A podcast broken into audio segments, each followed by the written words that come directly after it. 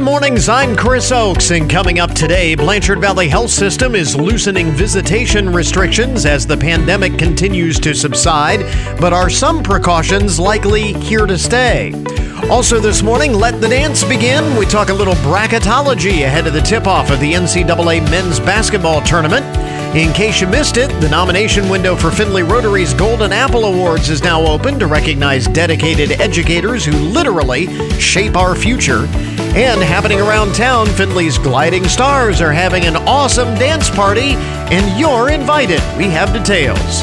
This is the Good Mornings Podcast Edition for Tuesday, March 15th, 2022.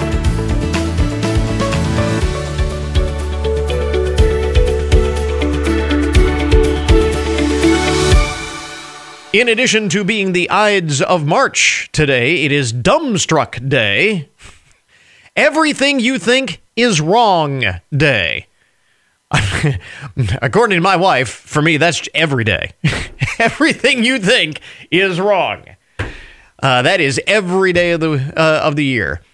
Uh, International Day Against Police Brutality. It is National Brutus Day. Again, cycling back to the Ides of March. Um, National Peanut Lovers Day. Remember a few days ago it was Peanut Butter Lovers Day, and this is Peanut Lovers Day. Lovers of peanuts, not peanut butter, but peanuts had to wait a few days. Um, National Shoe the World Day, True Confessions Day, and World Consumer Rights Day. So, reasons to celebrate today, observances and such. So, the latest story, the latest bizarre story uh, with this. Um, Russian invasion of Ukraine, Elon Musk, the founder of Tesla and SpaceX, tweeted a bizarre challenge to Russian President Vladimir Putin yesterday, uh, challenging him to a duel, apparently, uh, with the fate of Ukraine hanging in the balance. Elon Musk tweeted out, I hereby challenge Vladimir Putin to single combat with the stakes Ukraine. and and just to be sure that people knew that he was being serious, he tweeted he tweeted again tagging the Kremlin in this and asked in Russian, "Do you agree to this fight?" Now Vladimir Putin did not respond, but Dmitry Rogozin did. He is the head of Russia's space agency, who responded, "You little devil, would only be a waste of time. so I'm not sure what's going on here uh, with uh, Elon Musk uh, challenging Vladimir Putin to a duel for with the stakes of Ukraine. But I mean, there's a lot of a lot that we don't know about this story. Uh, specifically, what type of duel are we talking? What type of of of, of physical challenge? Uh, what type of combat uh, is Elon Musk uh, talking about? Um, did Vladimir Putin even see the tweet? Uh, what was Elon Musk smoking? That's we don't know. Uh, some of the other uh, most interesting and buzzworthy stories of the day. This is the big question post pandemic. When are the onions coming back to Costco?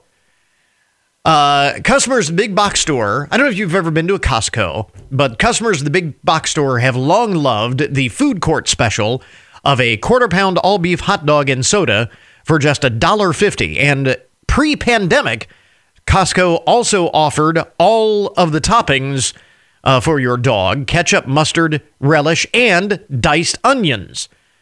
But the while the ketchup and the mustard and even the relish have re- uh, reappeared. The diced onions apparently have not. And uh, Sam Holland, a uh, dad in Atlanta, Georgia, who is known for his viral tweets, uh, tweeted out the other day this pandemic won't be over until Costco puts the onions back out for the hot dogs.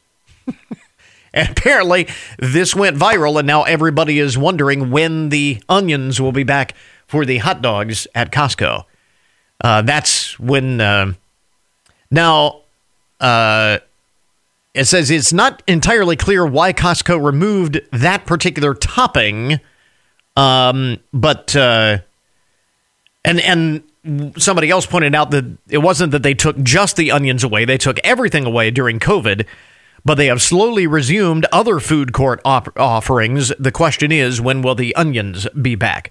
A Costco representative uh, told Yahoo News, "While we have all been missing the onions for our dogs, we don't have a time frame when they will be returning. No other information is available at this time." So that is the the big question everybody's wondering when will the uh, onions be back at Costco? Then we can officially declare the pandemic over. This was kind of interesting. Uh, some uh, research here that I saw from psychology experts who say the role that you played in your family as a child could shape the way you behave as an adult. Uh, some of those roles, as broken down, broken down by psychologists, uh, for example, the hero or the perfect child is likely to be the firstborn, especially a firstborn female, and is an overachieving child given high amounts of praise and positive attention for their success. But the hero child risks becoming dependent on success in the future, meaning that they have a huge fear of failure and carry more responsibility than necessary. The peacekeeper or caretaker is most likely to be a middle child, and as a child, assumes an adult role by acting as a mediator between other members of the family. In adulthood, those peacekeepers can become people pleasers that avoid conflict. And so, not necessarily a, I mean, that could be positive or negative, I guess, depending on the context, but it's kind of interesting. Another childhood role could be the scapegoat, most often the youngest, or the second born, and is the opposite of the hero child. They have issues fitting in or relating to their family members and can often get blamed for problems that they have nothing to do with. As an adult, then, they are likely to develop positive traits, such as being highly conscientious and resilient, but they are also likely to attract toxic friendships or abusive relationships and may be more likely to self sabotage. And then lastly, the compliant or lost child is mo- most likely to be a middle child and is overlooked or ignored by the family. Uh, this is uh, one who retreats from conflict and will often spend a lot of time alone or make deep connections with family pets uh, transition to an, an adult, and they are likely to be fiercely independent and good problem solvers, but lacking in social skills, and they tend to have higher chances of mental health issues like anxiety or depression. And then lastly, the mascot child is most likely to be the youngest in the family and is viewed as funny and lighthearted. As an adult, the mascot is focused on themselves and uses humor to cover serious, unresolved issues. So, how does that compare to you and your family dynamic when you were young? That was kind of, uh, kind of interesting uh, research there. Uh, I don't know how accurate that is. I would imagine it would depend on the person, but interesting nonetheless. And that's what we like to start with some of the most interesting and buzzworthy stories. You know, uh, in recent years, how vinyl has uh, made a big comeback uh, in the uh, music industry. Vinyl outsold CDs in 2020 for the first time since 1991, but a new report says CD sales are catching up, and they may soon give vinyl LPs a run for their money once again. New data from the Recording Industry Association of America shows CD sales increased for the first time since 2004 last year from 31.6 million to 46.6 million units sold. Meanwhile, vinyl sales hit 39.7 million units in the US in 2021. It is thought that Gen Zers could partially be driving the sales of physical media as they are reportedly doing things like ditching their AirPods in favor of quote unquote vintage wired headphones. But the last year was also a tough one for vinyl production due to supply chain issues, so that may be um, contributing to it uh, as well. Uh, what is noteworthy overall in 2021, physical media as a whole, vinyl, CD, uh, experienced its first increase in sales since 1996. Interesting. Uh, vinyl and uh, CD sales are up as a whole. And lastly, among the first things you need to know this morning, here is your daily chuckle. if you need a smile this morning, look this up online. I saw this earlier, and it was uh, humorous and embarrassing all at the same time. Real estate agents, you know how when they post a listing, you put up photos online if you're a real estate agent or you've you know been home shopping you see these fabulous pictures uh, of uh, a home uh, up for sale, and you uh, they they put up the pictures to uh, display the home in its best light. Um, the photos for a house being sold in Atlanta is a big house. I mean, this is almost like a mansion. Has a huge backyard and even has a swimming pool. And so they uh, pay, uh, posted a drone photo from above to show the house and the massive grounds. It's a million dollar home. Here's what makes it funny the pool is shaped like a uh, certain part of the male anatomy. Something you probably don't notice when you're at ground level, but when you see it from the air, it looks like a, uh, you know, uh, I don't know if I'm buying a million dollar home. It has three, uh, three bedrooms, three baths, a wine cellar, um, but I'm not sure about the uh, shape of the pool. Uh, some folks noted if you really want it to stand out, you need to uh, surround it with a, a, little bit of foliage. It would make it uh, more realistic. So that's. anyway, check that out online if you need to chuckle this morning. There you go. Some of the first things you need to know this morning the most interesting and buzzworthy stories of the day to get your Tuesday morning started.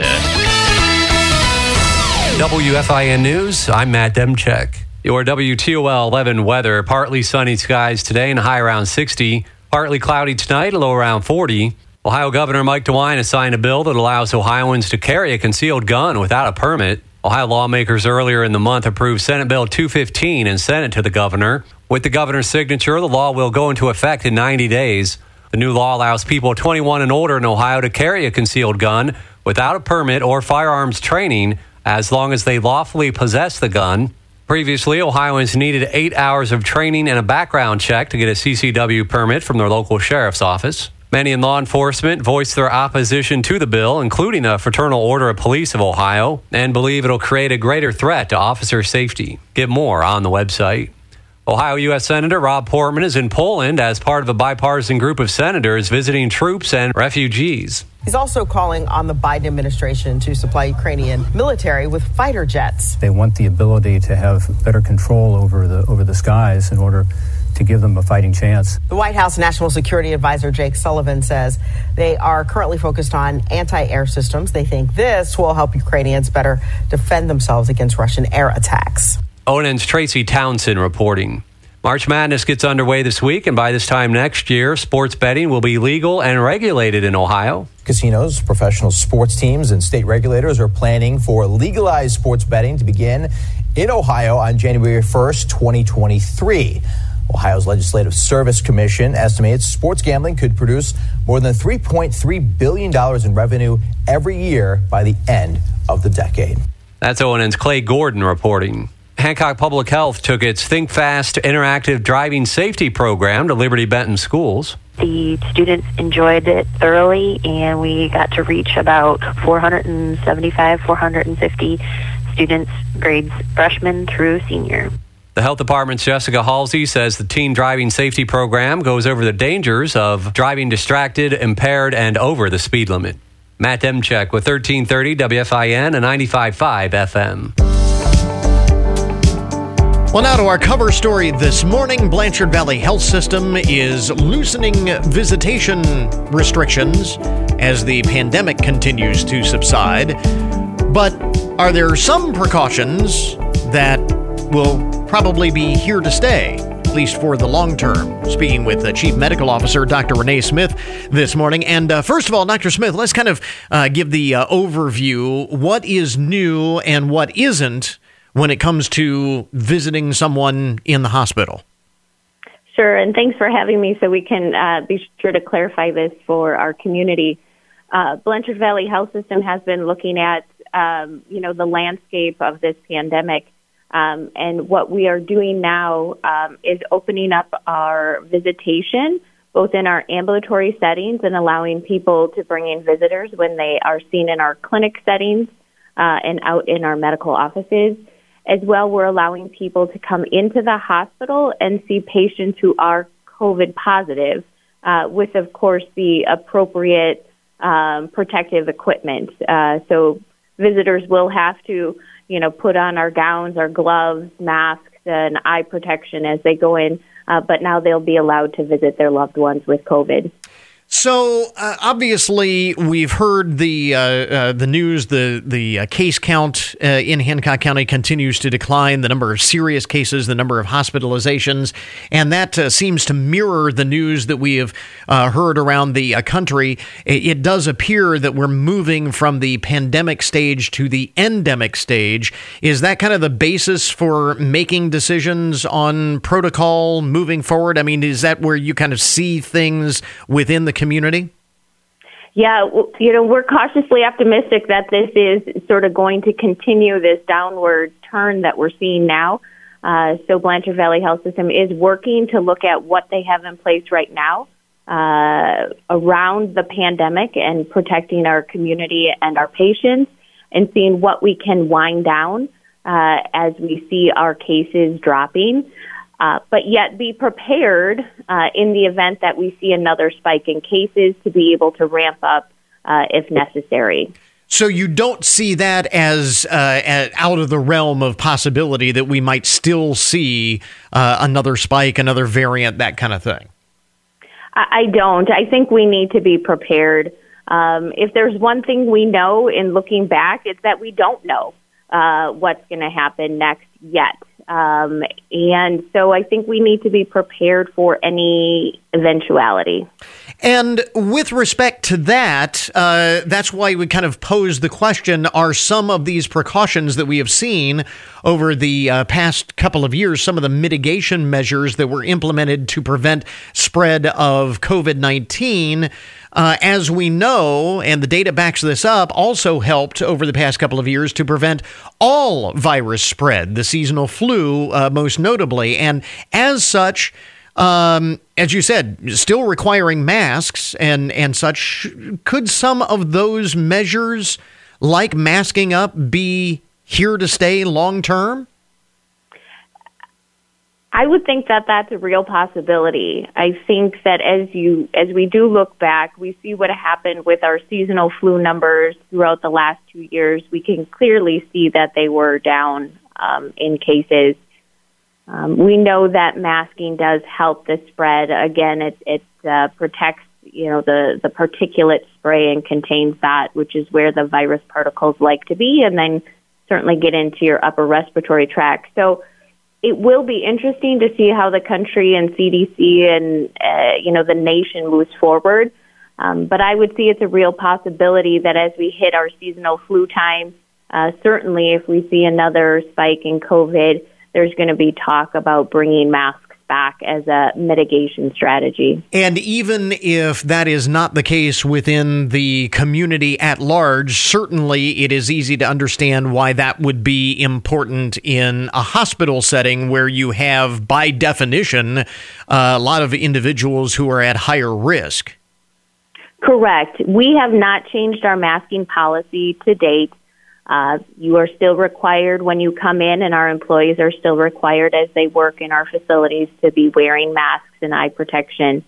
Uh, and that has not changed. CDC has made no changes in the recommendations within healthcare settings because we are taking care of the most vulnerable population in our facilities.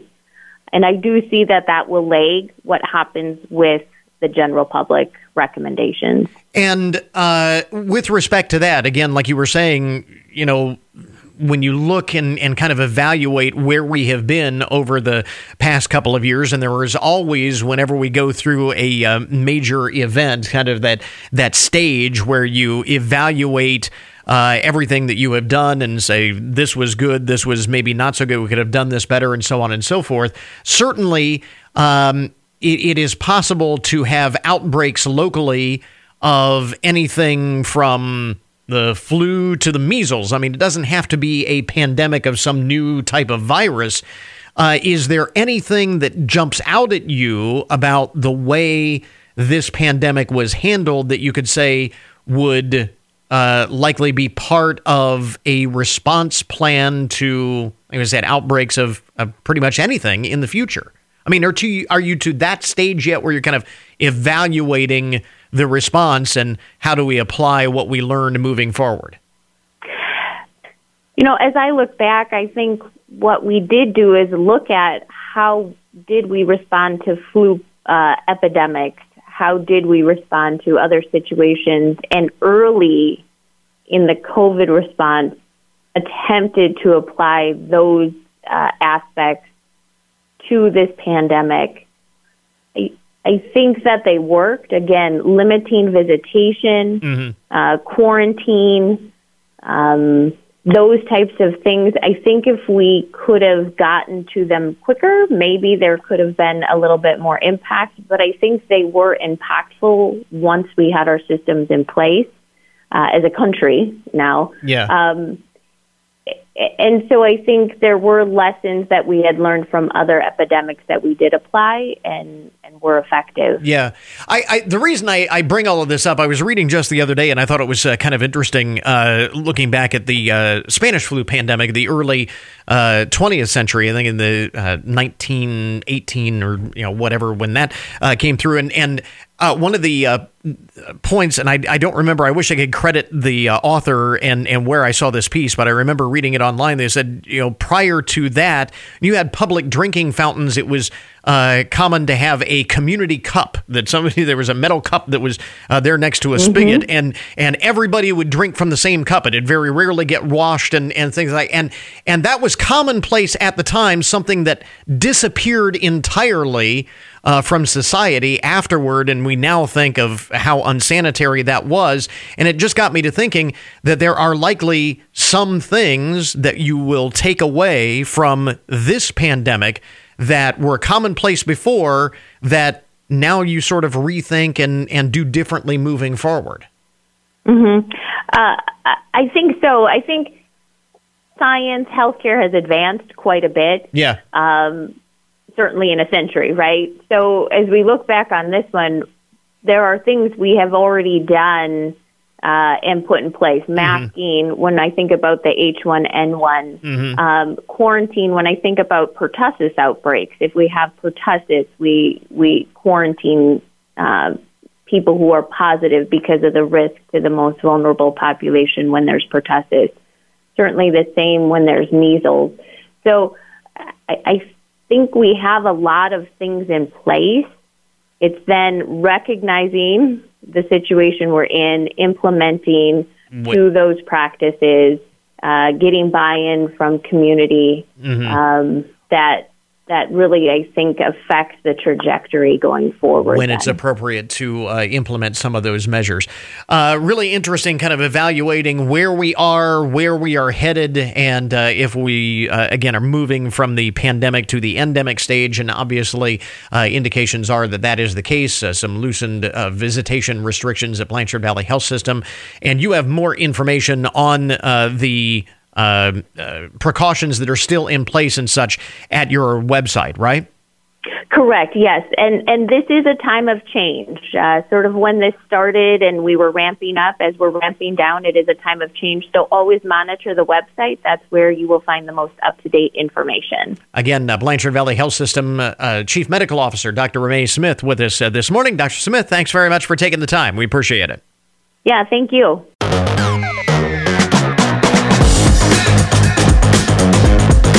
Time to go dancing. The uh, NCAA men's basketball tournament begins this evening with the first of the first four games. And joining us to talk a little bracketology is Matt Shook, uh, content manager for PlayOhio.com and PlayMichigan.com, part of the Catena family network of sites that track and report on all things sports gaming. And speaking of which, Matt, I was always under the impression that the Super Bowl was kind of the holy grail of sports betting, uh, but you say the numbers for March Madness are actually much, much larger. Yeah, it's it's an interesting way that we kind of break it down between the two. Super Bowl being the biggest single event wagered throughout the year, but when you add up all of March Madness, of course three weeks or so. Yeah. You're talking about uh, a much bigger output for, for March Madness in total. Something uh, something like three times the amount of money that's uh, wagered on uh, uh, on the NCAA tournament. It is, I guess that's why they call it madness. I guess. Yeah, absolutely. It's a, it's a big time wagering event and big for customer acquisition across the country. Of course, Ohio will be feeling that next year. But like you said, three times the Super Bowl, $3.1 billion wow. estimated to be wagered by the American Gaming Association. Our Play USA uh, colleagues are forecasting three billion, so we're right wow. there with the AGA. So a lot of money, of course, coming down this month. You can see why uh, states are in such a rush to kind of get in on the action. And speaking of which, as you were mentioning, Ohio is in the process of legalizing sports wagering. Is there anything new to report on that front since we last spoke before the Super Bowl? You know, Chris, the, the process of rules and regulations, it's all pretty mundane, technical stuff. I think they're doing a fourth pass. They're, they're, they're dividing it up in chunks right now as they're doing the rules. And I think they've they've released a fourth pass of rules and regulations. Now, if uh, if a regular consumer who wants to bet on sports picked up the rules and regulations and, and dug through them, uh, I would be I would be praying for those people because it is just it is legalese as it comes. It's all about testing systems and uh, and just a lot of back end technology kind of stuff. The checks that need to be put in place yeah. for this all to happen. So it's it gets written and rewritten, and uh, stakeholders are giving a lot of their input, and then it goes back through the cycle again. There will be some public um, time to to put some input as well. But again, for the average bettor, it's just stuff that you're not really gonna gonna gonna know or need to know. But yeah, late, late February they put the fourth pass of some of these chunks of rules through, and uh, we're keeping an eye on it. But really, nothing timeline wise other than January first or but we always kind of hold out hope that maybe you could get a lot more of the NFL season yeah. up here in the fall. But we'll know more about that this summer. Is at the end of the day, is there likely going to be anything substantially different uh, in Ohio's rules and regulations than any other state that has already legalized this? Yeah, I mean it's open. I mean we talked about it at, at Play Ohio and Play USA these last couple weeks. It might be the best sports betting bill in or law, I guess now in in the country. It's it's really consumer friendly. It's really industry friendly. The fact that you have kind of an open licensing system in a lot of ways. Obviously, uh, it doesn't have to be tethered to the four casinos or seven racinos in uh, in Ohio. Um, you got the the arena factor. The Cleveland Cavaliers bringing in Caesars for their own sports book at Rocket Mortgage Fieldhouse there too as well. So I mean, there's just a lot to like from a consumer standpoint. That's going to breed a lot of competition. That's going to breed a lot of bonuses and things like that. So Ohio's doing it right. They're going to have a lot of names, um, and obviously it's important that we're checking it as we talk here in March. It's Problem Gambling Awareness Month. And they've done a pretty good job of building that into the law as well. I saw 2% of the tax revenue from sports gambling is going to go to problem gambling prevention. I like that more than some chunks of money that other states might put aside mm. because if that if that two percent gets to be a big enough number, then maybe that money might be needed even more than we, we possibly could have thought going into it. So yeah. all good signs, and it sounds like Ohio's really doing it right. Uh, so obviously, Ohio uh, will not be uh, taking part in the legal institutional uh, gambling in in March Madness, but there will always be some friendly ra- wagering going on, office pools and competition among friends. I know my wife and I fill out brackets every year just for bragging rights, so I want to pick your brain on that because I definitely want to win this year because I, I haven't for a number of years. To be honest, uh, and this is a whole different animal, obviously, than just picking the winner of a single game. Obviously, is there a, a strategy? Yeah, you know, I've heard that the 13s over the fours the last couple years have been really good. I know that 12s over the fives have been kind of over the last couple decades a strategy that people like. But I think that this could be a year, in my opinion, uh, of a lot of upsets. I mean, obviously you got Gonzaga, that's kind of the cream of the crop right now, and that's pretty much understood uh, throughout. But I just watching college basketball these days and over the weekend, I was catching up doing a lot of crash course with the conference tournaments. I don't think that the great teams are as good as the great teams of maybe my childhood or teenage years when you had mm-hmm. guys around in college basketball for much longer. So, um, so I would say if you're looking at some of those eight nines over ones in the second round, that could be possible this year in years that they may, you know, sometimes that might not have been the case.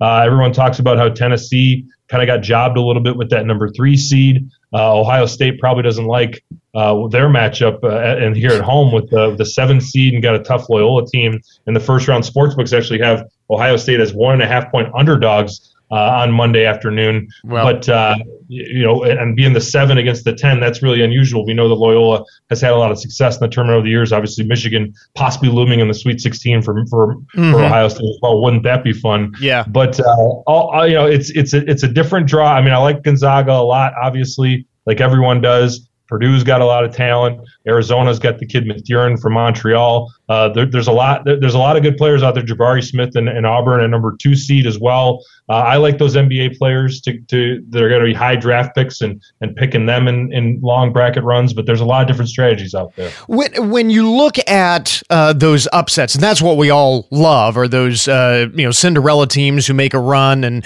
who will come up with the uh, last second buzzer beater and and all of that. Obviously, as you mentioned, 12 and 13 seeds often seem to be good bets to advance. Eight nine matchups are in the in the opening round uh, are are almost even. Uh, and obviously only once is a 16 knocked off or uh, knocked off a one. Um, but are there are there rounds when upsets are more likely to happen? I mean, obviously, the deeper you go, the you know the long shot's going to be uh, out. But I mean, uh, is it usually first or second round uh, that we look at? You know, the the more upset minded things if you're feeling out of bracket. Yeah, it varies by year. It seems like, right? I mean, some days you get that first two days that are the crazy ones, and mm-hmm. some days you get the next two. But I feel like it, it, it and, I, and there's no science behind this. I haven't looked at the numbers, but it seems like you should go with a bunch of upsets in that first round or a bunch of upsets in the second round. Of course, I mean not the first four that the second yeah. round. I know that they right, right, right, a little bit, but yeah, I mean, it seems to me that um, if you want to go upset heavy, you might just pick around and go with it. These things seem to kind of snowball every year. And then, of course, you're going to have a couple of boring days where it's all chalk and the, the one seeds win by 30 points. So, mm-hmm. yeah, it's a little bit all over the place. But I mean, going back to some of the locals, you got Akron in there as well. I'm a Mid American Conference guy. Uh, obviously, they, they took care of business against Kent State in a weird weekend over in Cleveland there. But they're 15 and a half point dogs as a 13 against UCLA in the first round there. The early betting for the spread is all over the zips right now. 86% according to MGM, BetMGM is going on Akron with that point spread. So mm. that's one to watch that a lot of people like across the country. I know Ohio fans will be excited to hear about that. Yeah. Uh, you know, it, it's interesting. Um, I had a friend of mine uh, the other day uh, tell me that he does the the bracket backwards when he fills out his bracket, uh, picks uh, who he thinks is going to win it all, and then works backward. I have never done it that way. Is that more prevalent? I mean, is that common? I, I had never heard of that before.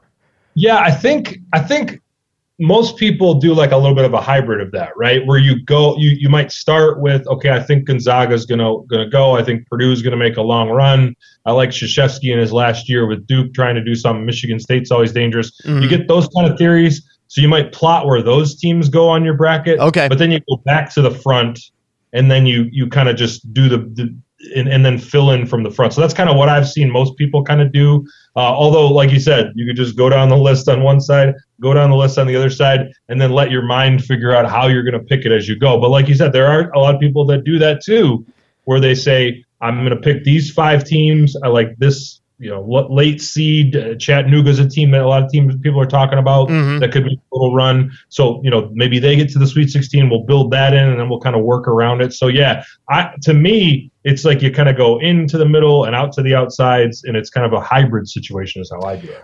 Talking a little uh, bracket strategy here as we're uh, filling out our uh, picking our winners uh, and such for uh, March Madness, the NCAA men's basketball tournament, uh, beginning later on this evening with the first four. Matt Shook, again, content manager for PlayOhio.com and PlayMichigan.com. All things sports gaming. Matt, thanks very much for taking the time. We appreciate it. Thanks, Chris. Talk to you soon.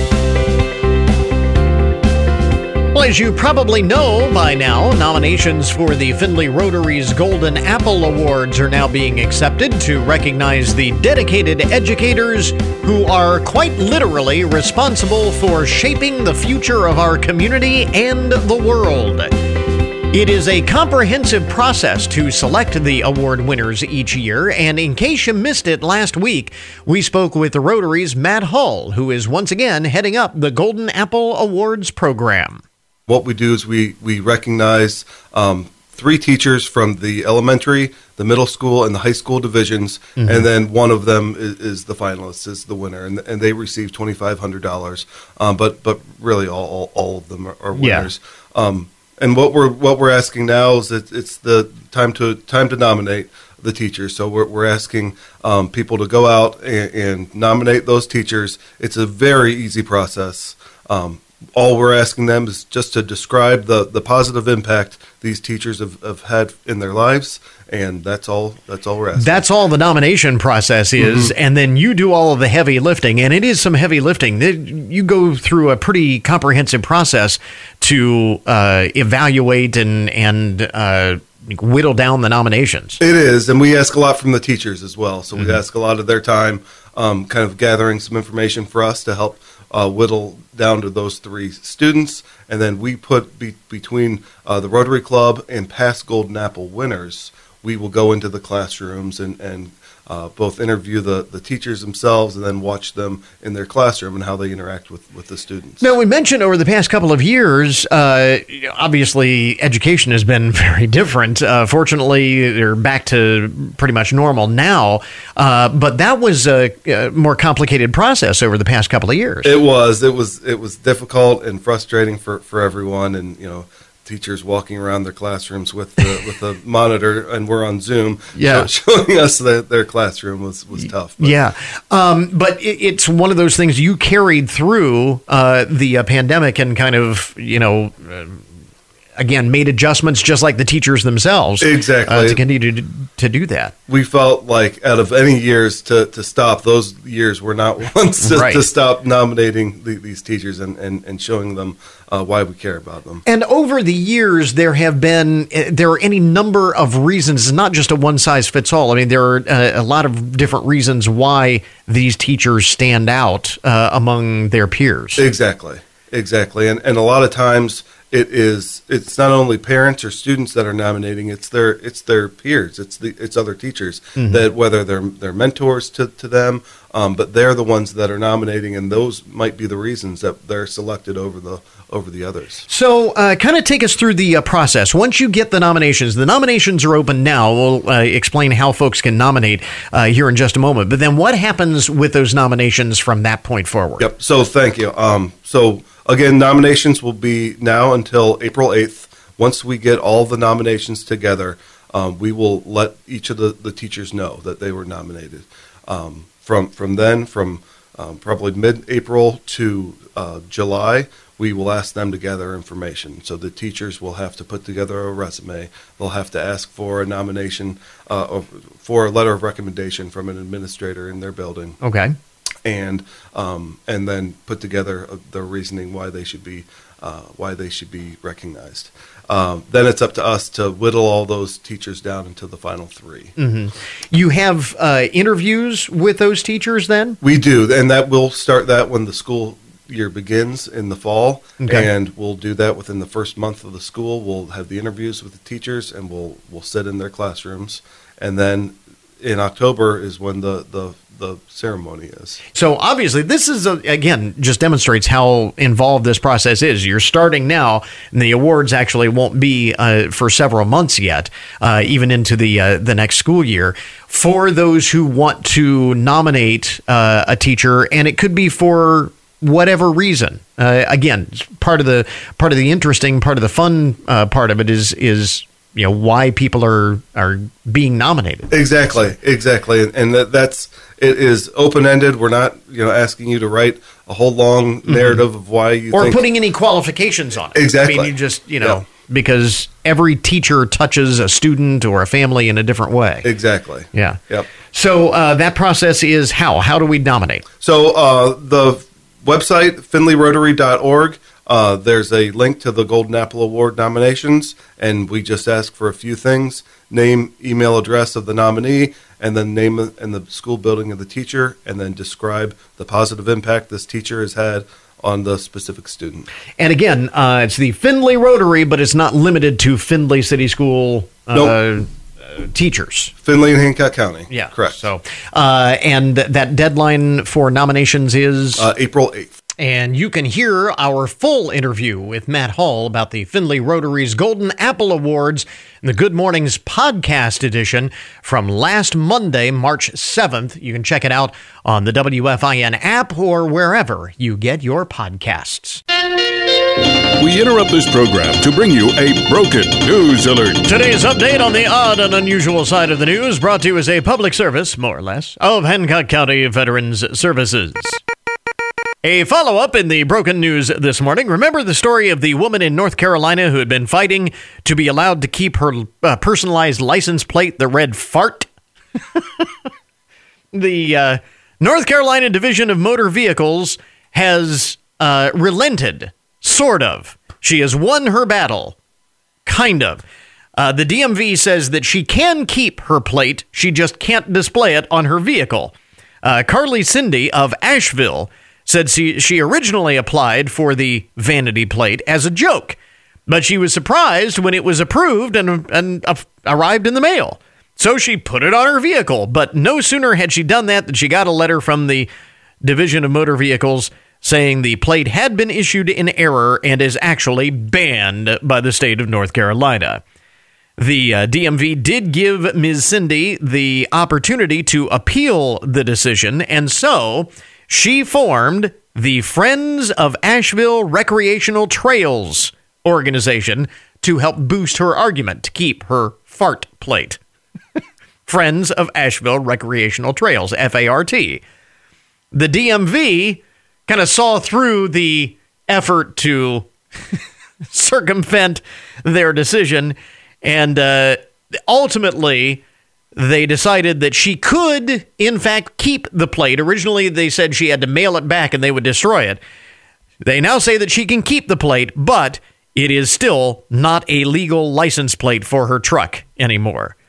Ms. Cindy says not only is she going to keep the plate, the, the happy ending to the story is that she is going to keep hosting fart events for the Friends of Asheville Recreational Trails, even though the saga of her license plate has ended. So, so there is uh, some good news that they will at least that organization will continue. So that's been resolved. Um, sometimes you don't have to go very far to find the broken news. Police in Butler County, Ohio, which is down near uh, Cincinnati, say that they arrested a man on Sunday after the sheriff's office uh, found marijuana inside his vehicle during a traffic stop.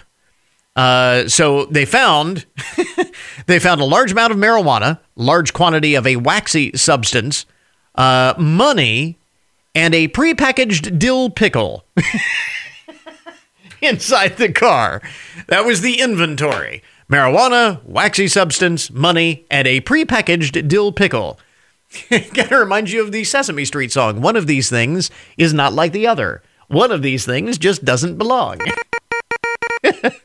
Antonio Stanley, age 31, charged with trafficking in drugs and pos- uh, p- possession of drug paraphernalia, uh, both fifth degree felonies. No charge for having the dill pickle. Uh, let's see here. Another follow up in the broken news. Uh, remember the elderly Florida woman dubbed the Hugging Bandit? She has been arrested. According to the Clearwater Police Department, the woman is now identified as 65 year old Kathy Stevens. She would approach older men outside stores and pretend that she knew them as she goes to hug them. Now, lest you think this is harmless and she's just spreading some joy, spreading some hugs, uh, no, this is a bit more nefarious.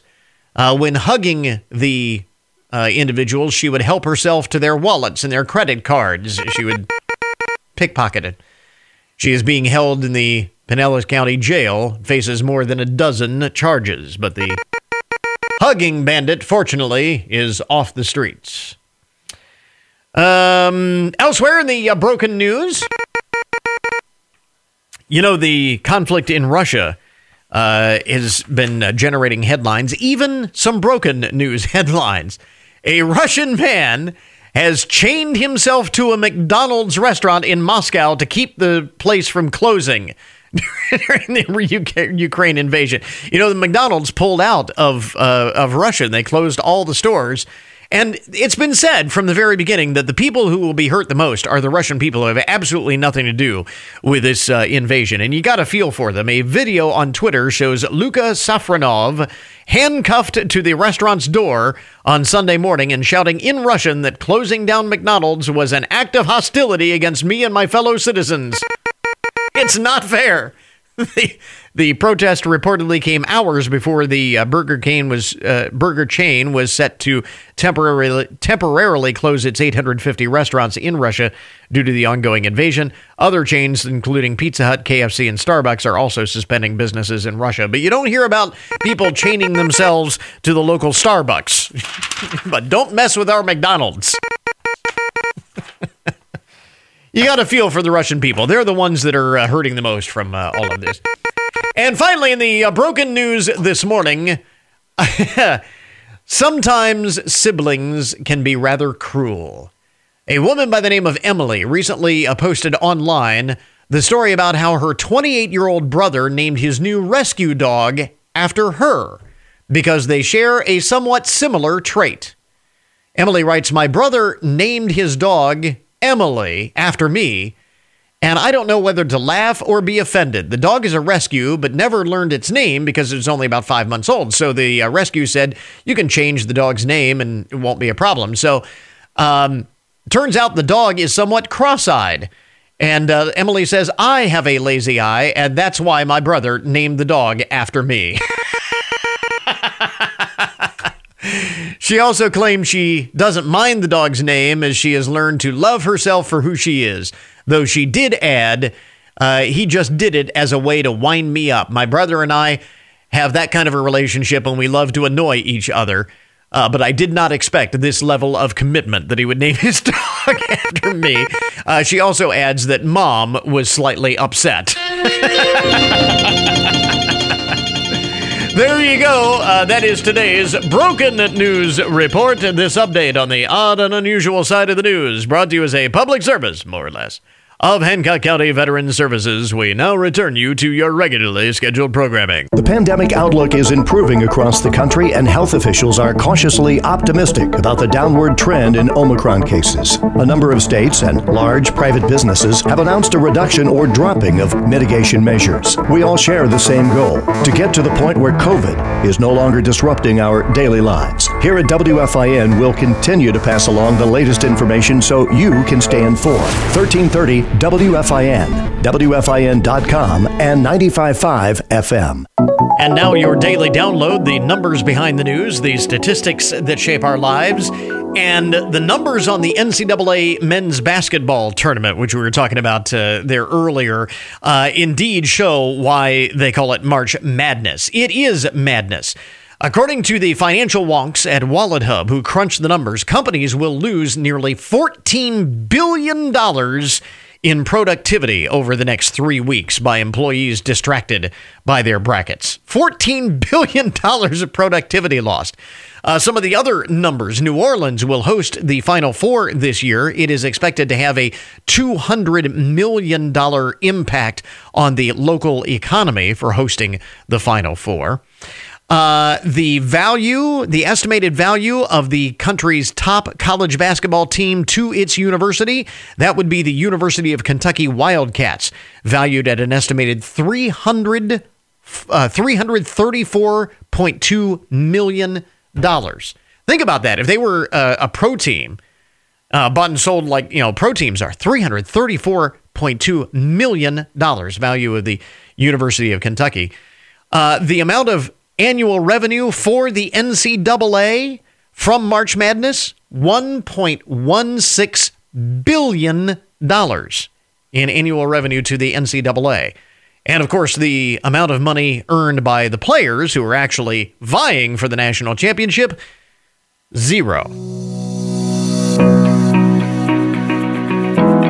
So, happening around town this weekend, Findlay's Gliding Stars are having an awesome dance party, and you are invited. Joining us with all the details is Cindy Briegel from uh, Gliding Stars. Cindy, good to see you again. It's been a while, so It's been, yes, it's been two years, Chris. it's good to uh, actually be doing an ice show again this year. It So, sure is. It's just been wonderful watching the stars on the ice and seeing the volunteers all again and Yeah. getting back into that stride. yeah. So, uh, during the pandemic, did you actually have to shut everything down? We did. We are we're a couple weeks out from our ice show, and then March eighth in 2020 Mm. was our last skate. My goodness. And then we just decided, as an organization, um, to take a year off and till things settled out. And I think Mm-hmm. a lot of our families felt very comfortable with that decision. Well, and especially for this particular group of individuals, uh, as we know, many of those with uh, disabilities rely so much on a uh, on this routine, and so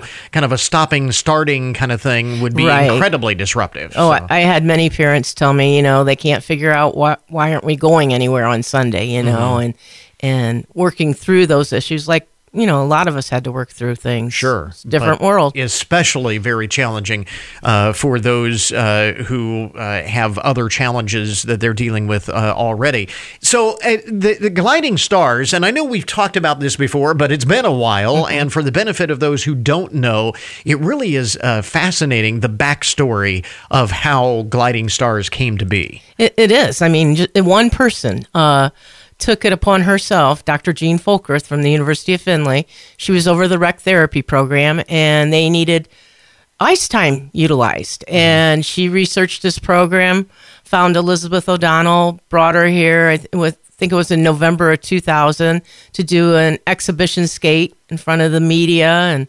Uh, And Elizabeth is uh, actually kind of created this She's program, created- right? She created the Yeah. program and did the patents on the ice skates and the walkers. And uh, for us, we were lucky. My daughter got to be part of that exhibition skate. And I was going to say you've been involved almost from the very beginning. fr- so from the beginning, and it it was just amazing just for that 30, 40 minutes what she was able to accomplish with Taryn on the ice. And in that half hour, 40 minute time frame, you knew that you had to kind of jump in with both feet, as it were, to make this happen. Yeah, especially when you go into the world of fundraising and you haven't Yeah. raised funds like that Yeah. ever before. But uh, yeah, we were definitely knew that this program was something that would fit our community, Mhm. and it sure has. And for years, in fact, ours in Findlay was the only one in uh, quite a large region. And we had people coming to Findlay for this program from literally all over the state Yeah. and even beyond. You're you're right, and uh, we were just talking about that the other day. You know, we had we spun off a chapter in Toledo, which is going to be having their ice show this Sunday at Tam O'Shanter, which that was exciting. But yeah, families will come a distance for it, and then we even have one that's in the Cleveland area. Hmm. It was started by a University of Findlay student that graduated and was a volunteer for Wow. us. So So there is uh, quite the legacy of uh, gliding stars in Findlay, uh, you know, spawning off all of these uh, other uh, organizations as well. So uh, terrific. And and uh, for those who don't know, gliding stars is a, it, what is called an adaptive ice skating program. Talk about some of the ad- adaptations that you provide for those with special needs. Yes, we have specialized walkers. So we have like the regular walker, but we have them adjusted to the height of the skater. We Mhm. also have a walker that we can put an individual that's in a wheelchair that cannot uh, Mhm. stand. And they can still go out on the ice, participate, and have that fun and that socialization. We also have um, two different types of skates that are made to go over AFOs. We also have a skate that's made for feet that have a pronated, uh, more of a flat foot. And so, all, with all that specialized equipment, that's how we're able to look at that individual, look at what their needs are, and get them out on the ice. It really is quite literally thinking out of the box. And how can we get everybody the opportunity to get out on the ice? That is correct. And and then the other big component of that is that on ice volunteer piece, you know, Mhm. and that's something that if we don't have on ice volunteers, we can't do what we do. Yeah. And we've been because it's not just the the the kids, although it's uh, not just kids, I guess. Uh, We have adults, You yeah, have adults too. Uh, it- it's not just the skaters. Uh, every one of them uh, pretty much has a uh, has a.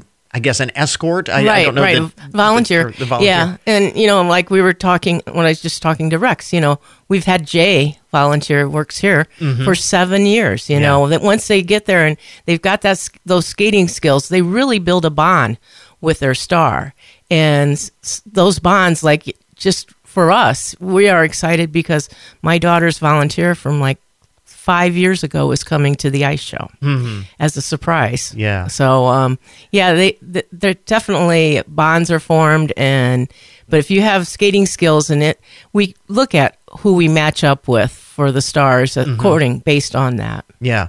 So the ice show is where you put all of this together and show off to the community uh, everything that you've been uh, you've been doing. Give us the details on this awesome dance party that's coming up on Sunday. Yes, definitely. We uh, doors open at 1.30. Uh, the show is at two thirty.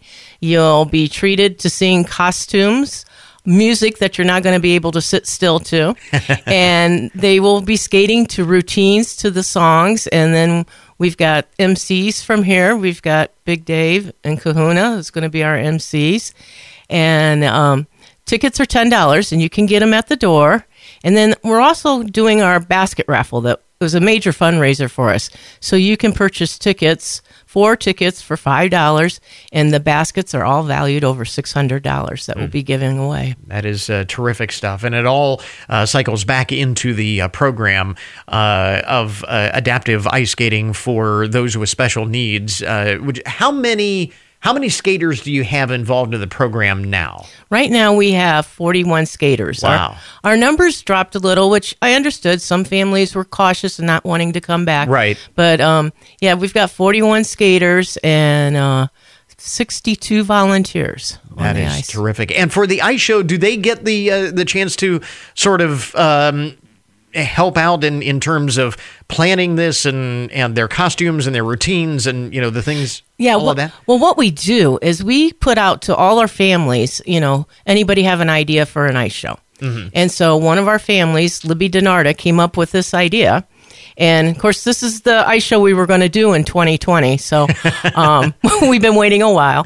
Um, but yeah. You ought to have it down to perfection by now. No, but but So- definitely some of the stars do have input on like a costume or whatever. Yeah. That's so. awesome. That is uh, awesome. It's such a, uh wonderful program and uh, a great afternoon of fun. It all begins Sunday at. It, the doors open at 1.30. 1:30, okay. Uh, the show is at 2.30. Okay, so uh, we've got more information about it uh, and about the Gliding Stars program in general linked up at our webpage at goodmornings.net so you can uh, uh, find out more there. You've got a Facebook page, a website Mhm. with uh, all of the details, so we've got it there, uh, linked up on our site. Again, Cindy Briegel with uh, Findlay's Gliding Stars, their awesome dance party ice show coming up on Sunday. Cindy, thanks very much for dropping by. We appreciate it. Thank you, Chris. And that will wrap up our podcast for today. Thanks again to all of our guests for joining us on the program this morning. And remember, you can get more information about all of the topics that we talk about each day on the program at our webpage, and that, of course, is goodmornings.net. So check us out online.